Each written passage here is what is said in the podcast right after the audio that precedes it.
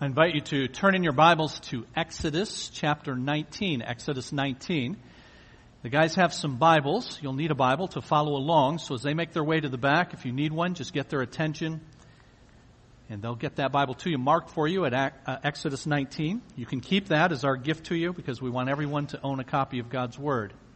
Exodus 19. Now back when I had a real job, a real job as a computer programmer. One of the places that I worked in Ann Arbor was a software company that was founded by two former Ford employees, one of whom who had grown up in Lincoln Park and never forgot her roots, even though the company had done quite well. Although Gail started and owned the company, she would bring her lunch in a paper bag and often come into the cafeteria and sit down with the employees to talk. I had occasion to speak with her that way several times. And during one of those, she made a statement about God that has stuck with me. You see, she knew that I was attending seminary while working that job, and she would sometimes ask about my studies, which would then lead us to a discussion about the Bible and spiritual matters. She'd grown up in a Methodist church in Lincoln Park, and she said this about her understanding of God. She said, You know, I remember Sunday school and being afraid of the God of the Old Testament. Jesus in the New Testament is meek and mild and loving, but in the Old Testament, God is always angry and killing people. And then she asked, Aren't the gods of the Old Testament and New Testament two different guys? Now, many of us have that misunderstanding about the way the Bible presents God that the Old Testament presents a God who is moody and temperamental and he needs to be appeased by sacrifices all the time. And if you step out of line, then watch out. And passages like the one to which I've asked you to turn help to give that impression if they are not understood properly. I've asked you to turn to Exodus 19, verse 10. The Lord said to Moses, Go to the people and consecrate them today and tomorrow. Have them wash their clothes and be ready by the third day, because on that day the Lord will come down on Mount Sinai in the sight of all the people. Put limits for the people around the mountain and tell them, Be careful that you do not approach the mountain or touch the foot of it. Whoever touches the mountain is to be put to death. They are to be stoned or shot with arrows. Not a hand is to be laid on them. No person or animal shall be permitted to live. Only when the ram's horn sounds a long blast may they approach the mountain. After Moses had gone down the mountain to the people, he consecrated them and they washed their clothes. And then he said to the people, prepare yourselves for the third day. Abstain from sexual relations. On the morning of the third day, there was thunder and lightning with a thick cloud over the mountain and a very loud trumpet blast. Everyone in the camp trembled. Then Moses led the people out of the camp to meet with God and they stood at the foot of the mountain. Mount Sinai was covered with smoke because the Lord descended on it in fire. The smoke billowed up from it like smoke from a furnace and the whole mountain trembled violently. As the sound of the trumpet grew louder and louder, Moses spoke and the voice of God answered him. Now the scene is that Moses has now returned to the place where God had first met with him back in Exodus chapter 3. And many of you will remember the burning bush incident. And there God told Moses to go to Egypt and command that Pharaoh let my people go. And then the intervening chapters from chapter 3 now to chapter 19 tell us how that happened. That God did indeed rescue them from 430 years of bondage in Egypt. And he had by this time performed that great miracle of parting the sea so that they could escape the pursuing Egyptians. And now, according to verse 1 of chapter 19, it's been three months after they had left Egypt, and Moses is no longer now alone with God like he was back in chapter 3, speaking to him as he was then, but now Moses is leading two million people to a land that God had promised to Abraham 500 years earlier. Two million people. Now, where do we get that? Numbers chapter 1 and verse 46. Numbers 146 says that there were 603,550 adult men who left Egypt in the Exodus. 603,550. Now, if those men had wives, as they undoubtedly did, then that's 1.2 million adults. That doesn't include the children. And that's why then most estimates are that Moses is now leading a group of 2 million people. But why all the smoke and the fire and the warning and the trembling? Why all of that? Well, notice the verse just before the one that I started reading. We started reading in verse 10. Notice verse 9.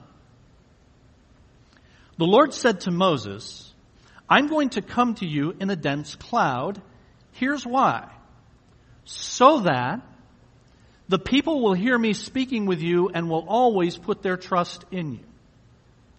So God here, before He does all of that, before all of the trembling mountain and the people trembling before it, and the lightning and the thunder and all, before all of that, God gives one of the reasons that that's going to happen so that the people will hear me speaking with you, Moses, and they will trust you as their leader.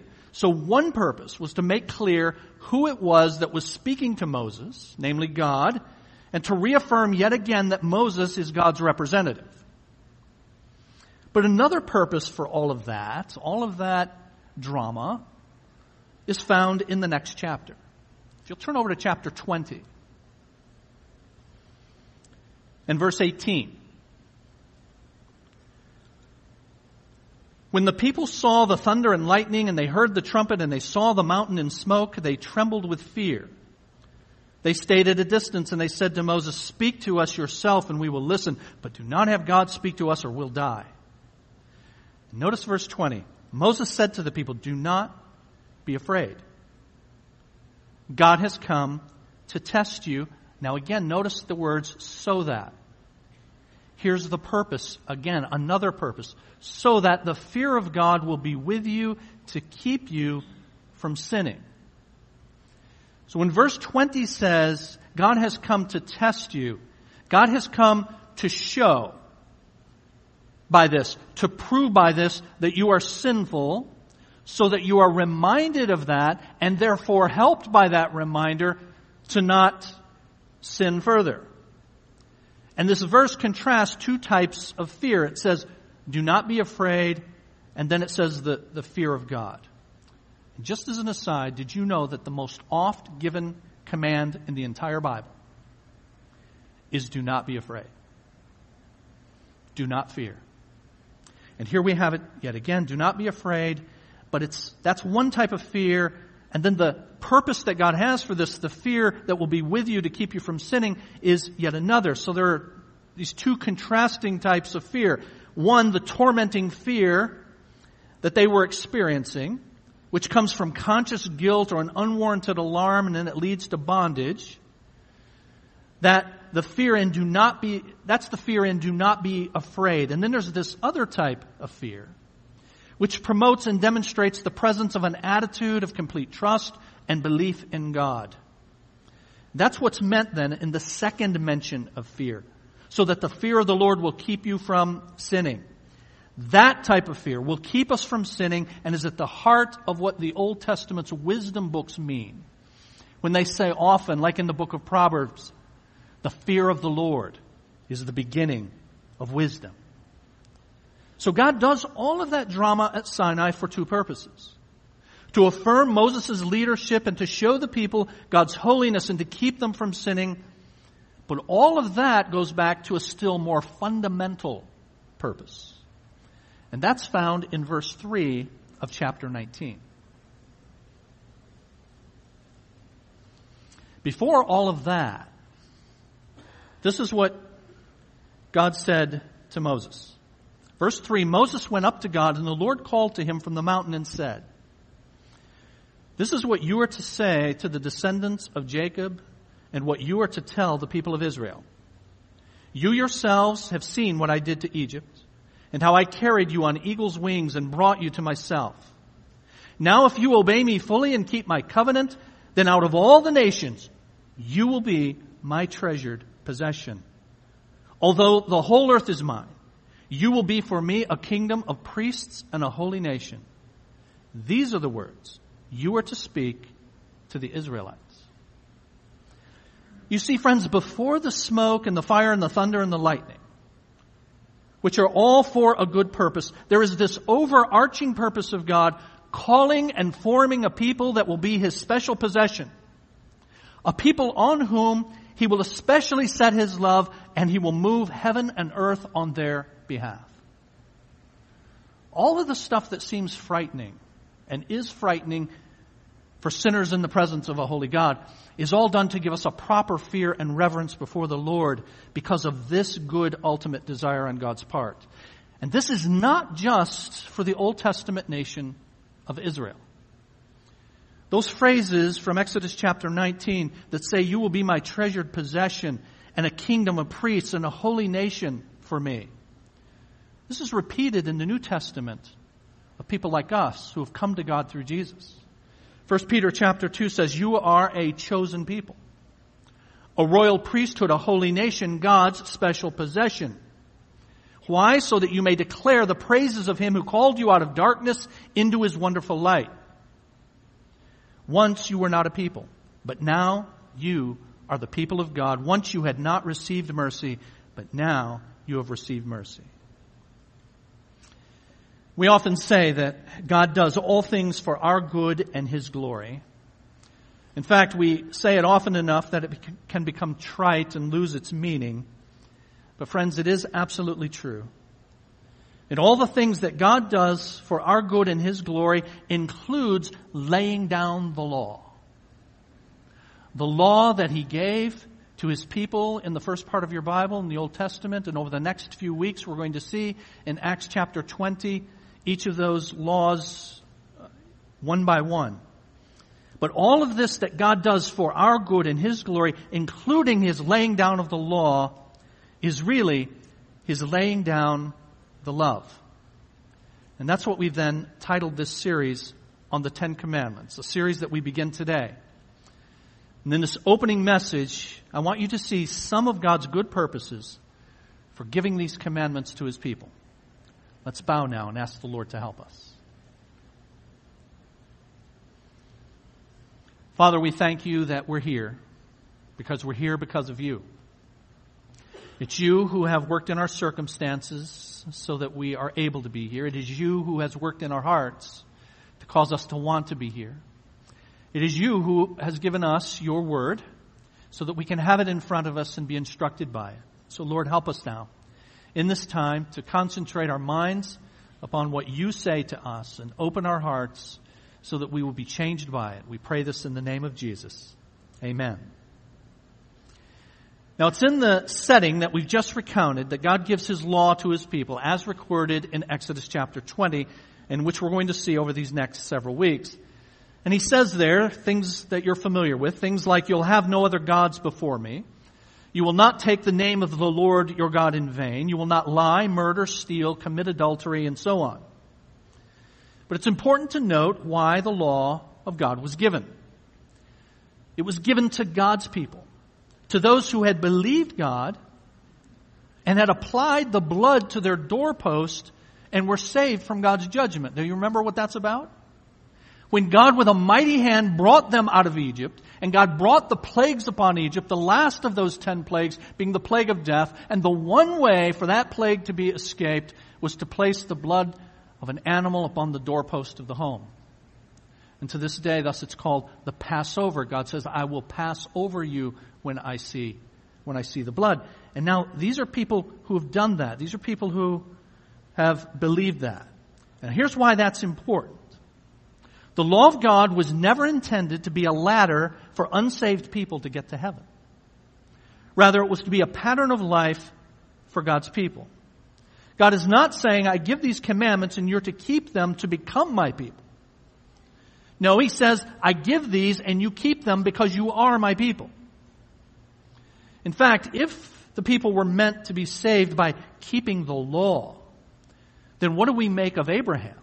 Who the Bible says Abraham believed God and it was counted to him, credited to him as righteousness, going back 500 years before the giving of the law to Moses. And in fact, that's part of Paul's argument in the book of Galatians that we are not saved by the law and never have been. And we're going to see a lot of laws in the weeks to come, so no, but please know for now that it's not the means of salvation. The law was not only not intended to be used as a way to get to heaven, in fact, it cannot serve as a way for people to get to heaven for the simple reason that no one can keep it perfectly. Many people live under the misconception that they can make themselves acceptable to God by keeping the rules. But we're going to see this morning and in the weeks ahead that that's not the case. This morning I want you to see three things. And we have these for you in the outline that's inserted in your program. If you don't have that out as yet, I encourage you to take that out. And the first of those three things about God's law is this. The law affirms the glory of God. The law affirms the glory of God.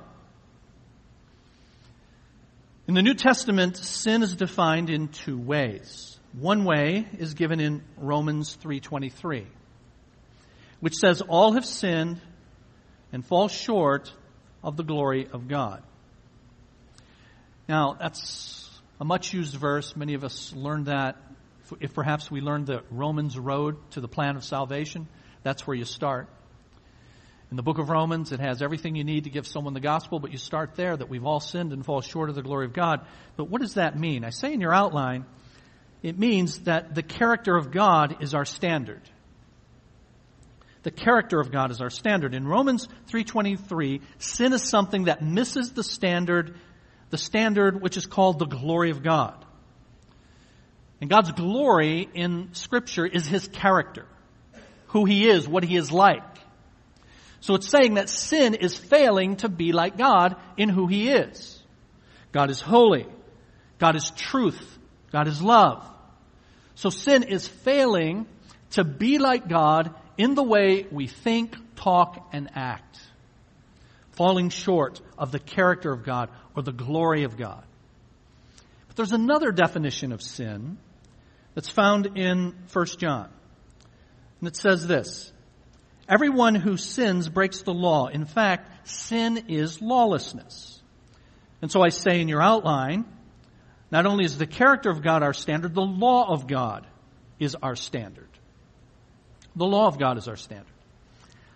Now in 1 John 3, sin has to do with breaking the law of God, but we just saw that sin is falling short of the glory of God. So how do those two fit together? Author Colin Smith provides a good explanation of this and several insights that I'll share in a bit. If you put these two together, that sin is falling short of the glory of God and sin is breaking the law of God, then you find something interesting. If sin is on the one hand falling short of the glory of God and it's breaking the law, then we may reasonably conclude that the law is an expression of God's glory. The law is an expression of God's character. And in fact, every one of the Ten Commandments reflects some aspect of the character of God. Why should you have no other gods before me? Because he is God. There is no one like him in his character. No one who can take his place. Why should we make no graven image of God? Because any way we depict him will detract from his glory. Why should we obey father and mother? Because he is the one from whom all fatherhood takes its name and all authority derives from him. Why no adultery? Because God is faithful. Therefore we are to be faithful. Why not steal? Because God can be trusted with all things. You need not resort to taking what belongs to another. Why not lie? Because God is truth. Why not covet in this relentless grasping for things that most of us are tempted with? Because God is sufficient for our needs.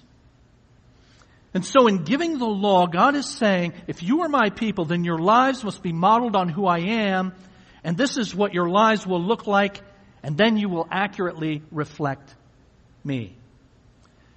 Now the opposite is also true. An unfaithful people misrepresent a faithful God. Liars misrepresent the God of truth. Unforgiving people misrepresent the God of grace. As we think of His law, we should see His character. And it should move us to worship Him. As we think about these restrictions, these prohibitions that God has given for His glory and, yes, our good, it should move us to think about His character and to worship Him for who He is. The law affirms the glory of God, so let it lead you to worship. God's saying, if you bear my name, you must live in accordance with my character. So, first of all, in your outline, the law affirms the glory of God. Second, the law announces our need for Jesus Christ. The law announces our need for Jesus Christ. Now, why these particular ten? I mean, indeed, they reflect the glory or the character of God, but they also point to 10 of the most significant struggles that we will experience. I mean, parents, isn't it the case that we target rules to areas of struggle for our children? Eat your dinner. Stop messing around with it. Don't eat stuff before dinner. Don't eat junk before, all of that. Why? Because that's good for you, and it's not good for you if you don't eat your dinner. Do your homework, clean your room. Why don't we give rules like go watch TV? Or go online, or go practice your free throws. Why? Because they'll automatically do that. You don't have to give instruction for that. And so God is giving here now things that we will especially struggle with for our good. You remember that Jesus gave a summary of the law when he was asked, which is the greatest commandment? Teacher, which is the greatest commandment of the law? Jesus replied, Love the Lord your God with all your heart and with all your soul and with all your mind. This is the first and the greatest commandment. And Jesus went on, and the second is like it. Love your neighbor as yourself. All the law and the prophets hang on these two commandments. And the truth is, friends, we all struggle to love God with all of our heart and soul and we all struggle to love our neighbor as ourself, and the Ten Commandments deal with both of those, loving God and loving neighbor. The first four of the Ten Commandments deal with love for God. And God is saying, you're going to find that it's not easy to love me as God because you're going to want to be God. You'll have trouble worshiping me and speaking of me and prioritizing me. And therefore, I'm giving you these commands to remind you of these struggles that you're going to have with regard to making me supreme. And the next six of the Ten Commandments deal with love for neighbor. You're going to battle as sinful people. God is saying submission to authority. Parents are first, the first authorities in the lives of each person, and you're going to battle that early on. And then there's going to be ongoing hostility in interpersonal personal relationships. And killing is not just actions, but attitudes, Jesus said. You remember that? You have heard it said, you shall not murder, but I say to you, if you have hatred in your heart, you have committed murder already. You're going to have a battle for sexual purity. And so thou shalt not commit adultery. But again, it's not just the physical act of adultery, but keep your thoughts and your mind clean. Remember, Jesus said, You've heard it said, You shall not commit adultery, but I say to you, if you have lust in your heart, you've done so already. You're going to be tempted to exaggerate the truth. You're going to be tempted to stretch the truth. You're going to be tempted to tell a straightforward lie when it suits your purpose. You're going to battle contentment. You're going to see what the Bernsteins have and say, I must have it too, so you shall not covet. And on it goes. And we can all relate to these battles, and God knew so. And so His law is like a light that shines into our souls, and we say, that's indeed the battle that I'm fighting. God has the ability to do this. God has the ability to give us a list of prohibitions, a list of instructions, that get right to the heart of the struggles that we're going to have. He has the ability to do this because he's an omniscient God. He's able to write a book millennia before our time to tell us exactly what we still need. So that the Bible can say of the Bible, the Word of God is alive. And it's sharper than any two edged sword.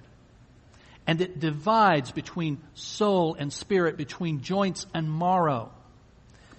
And it's able to discern the thoughts and the intentions of the heart, the Word of God is. Why? Because the God who wrote it is omniscient. And so sometimes I'll have people say after a sermon, they say, Hey, you were talking to me. You knew what happened this week, didn't you? And I'm tempted to go, Yeah, I'm psychic. But the truth is, I didn't. But God does. And God knows what we struggle with. And God includes it in His Word. And when we then look into the mirror of God's Word, then we are going to see ourselves and our struggles there. And God has given us these commands because they are particular areas that we struggle with. Even if we don't feel like we do. I mean, picture going to the dentist and getting x-rays, even though you don't want to go because you're not feeling any particular pain, but you go for your annual checkup and as he looks at those uh, results of the x-rays, he makes, has a contorted look on his face. He makes some curious noises. And he's telling you there's some things wrong that you didn't know about.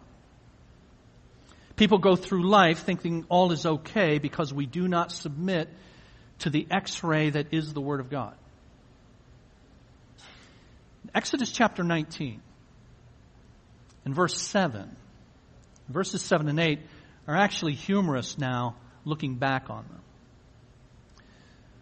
Because in verses 7 and 8, God tells the elders all of this, and they say, quote, we will do everything the Lord has said. Yikes. we, yeah, we'll do that. We're good with that. The rest of the entire Old Testament, and in fact, God had barely finished giving the Ten Commandments when they began disobeying and putting other gods before Him. So the law then has this good purpose of telling us and reminding us of what we battle with the most. And in your New Testament, the great apostle Paul said that the law played this good role in his life to show him and remind him of his sin as it does for us. He wrote to Timothy in 1 Timothy chapter 6 that the law is good if it is used lawfully, if it is used rightly. In Romans chapter 7, Paul said, I would not have known what sin was except through the law. For I would not have known what coveting really was if the law had not said, do not covet. But sin, seizing the opportunity afforded by the commandment, produced in me every kind of covetous desire. So then the law is holy and the commandment is holy, righteous and good.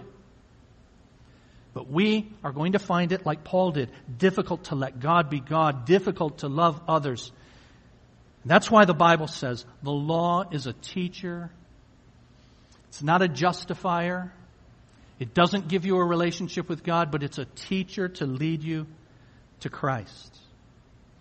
Galatians chapter 3, the law has become our tutor to lead us to Christ so that we may be justified not by the law, but by believing in Christ. The law was never designed to justify us before God.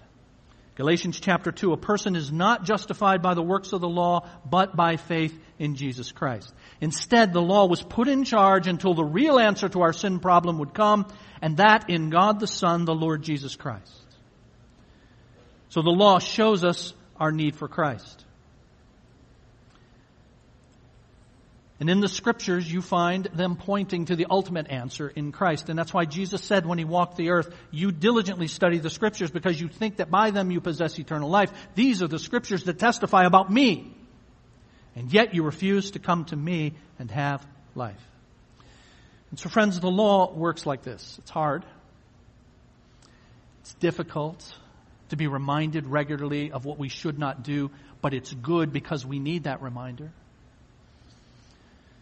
So it's similar to if you've ever had the occasion of taking wallpaper down from a room and then trying to re-wallpaper it or to paint it. You scrape all the stuff off and you're sanding it.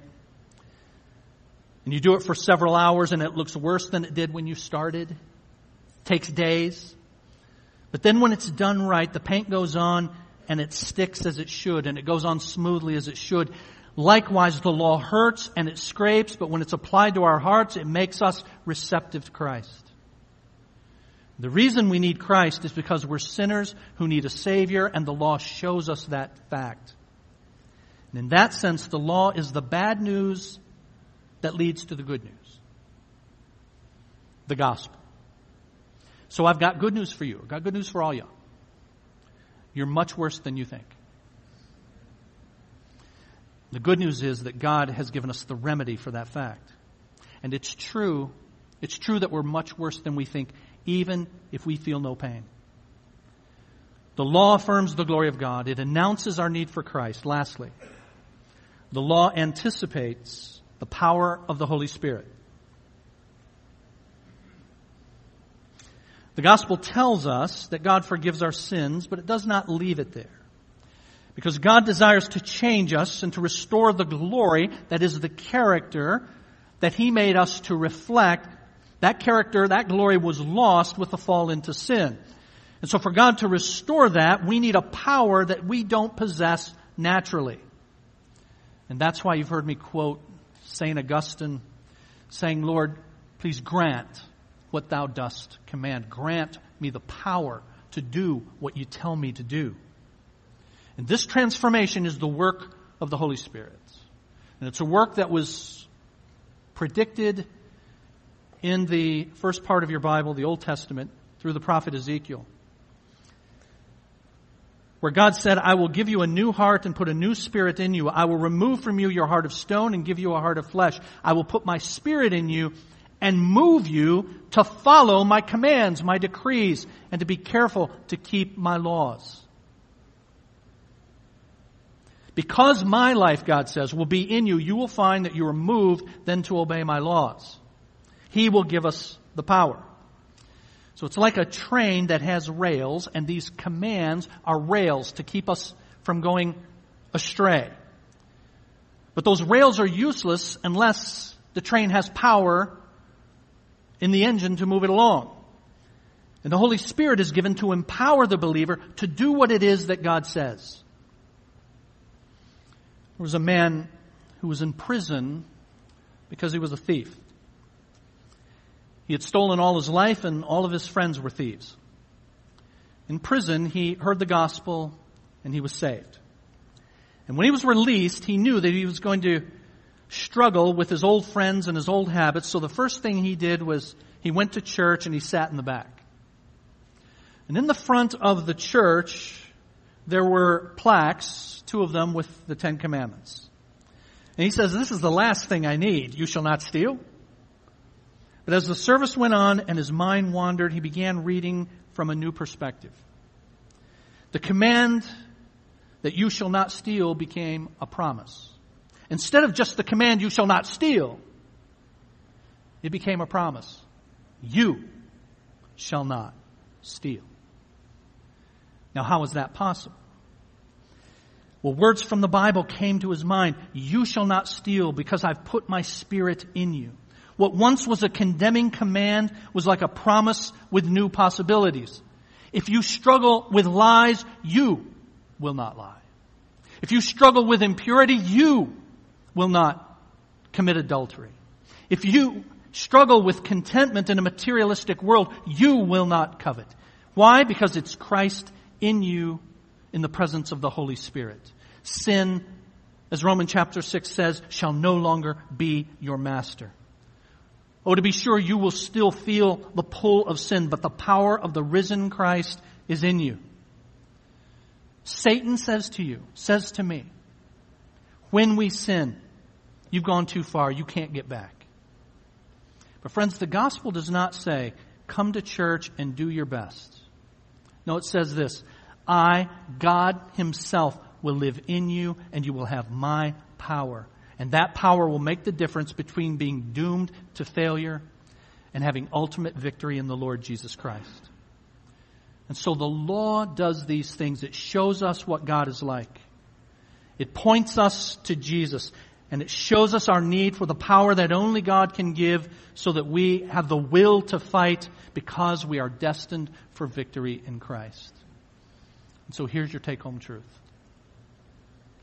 God gave us His law and He gave us that law for our good.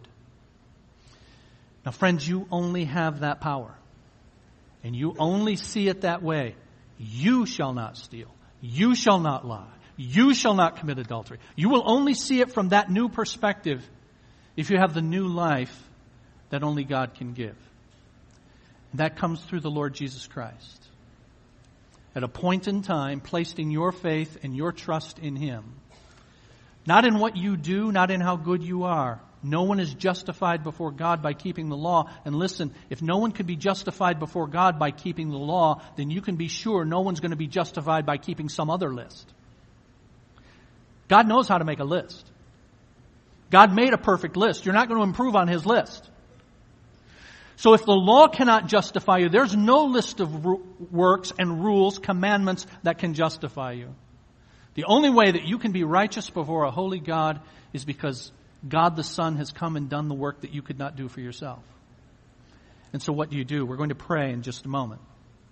You realize that you're a sinner. You've broken God's law. You've broken God's law in your thoughts and your words and your deeds. You've broken God's law by commission and omission. All of us have. We have all fallen short of the character of God. Recognize, though, that Jesus Christ lived the life that you were designed to live. He died the death that we deserve, and He did that, both of them, as our substitute, His life and His death. Repent. God, I'm going to go your way, not my way. I recognize I can only do that in your power, but I'm giving myself to you. And you receive Jesus Christ into your life. We're going to bow. And friends, I ask you, all of us, those of you who are Christians, to bow and thank God for His law. Thank God for His word. Thank God for His ordinances, for His imperatives, telling us what we should do and what we shouldn't do, as they reflect the character of God, the glory of God, and what is good for us. Then if you do not know Jesus Christ, from your heart to God, you pray a prayer like this. Lord, I know I'm a sinner. I believe you died for my sins. And I ask you to forgive me and I give my life to you. I'm going to go your way, not my way. And the Bible says, He who calls on the name of the Lord will be saved. Let's bow together. So, our Father, we thank you again for gathering us. We thank you, Lord, for your word, these commandments that are 3,500 years old, are as relevant today as they were when they were first given because they reveal the character of God, a God who does not change. And so, Lord, help us to see your character in the instructions that you give. Help us to be people who are thankful for that instruction and, more important, thankful for the God that those instructions show us. Lord, help us to desire to show you in our lives in the way that we think and talk and act. Lord, we ask for your power, the power that only you can give to move us forward toward the conformity to the image of Jesus. Lord, I ask you to move upon the hearts of any who came into this room thinking that they could recommend themselves to you by what they have done or what they will do. Help them to see that that's completely futile. That none of us will be justified in your sight by what we do, but only by what Jesus did. We ask you, Lord, to rescue, to deliver, to save. And it is you that we will praise because it has all come from you. we pray this in the name of the Lord Jesus Christ. Amen.